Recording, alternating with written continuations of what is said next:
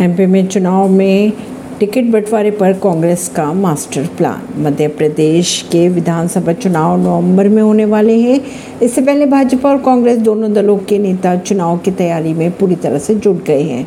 अब दोनों ही दलों के नेताओं को जीतने वाले उम्मीदवार की तलाश है। इसी बीच कांग्रेस, पहली और भाजपा ने अपनी दूसरी प्रत्याशियों की लिस्ट रोक दी है। कहा यह जा रहा है कि दोनों ही दलों की सूची के बाद असंतुष्टों के आक्रोश फूटने का भी डर सता रहा है, इसलिए कांग्रेस जन आक्रोश यात्रा पूरी होने का और भाजपा जन आशीर्वाद यात्रा संपन्न होने का इंतज़ार कर रही है।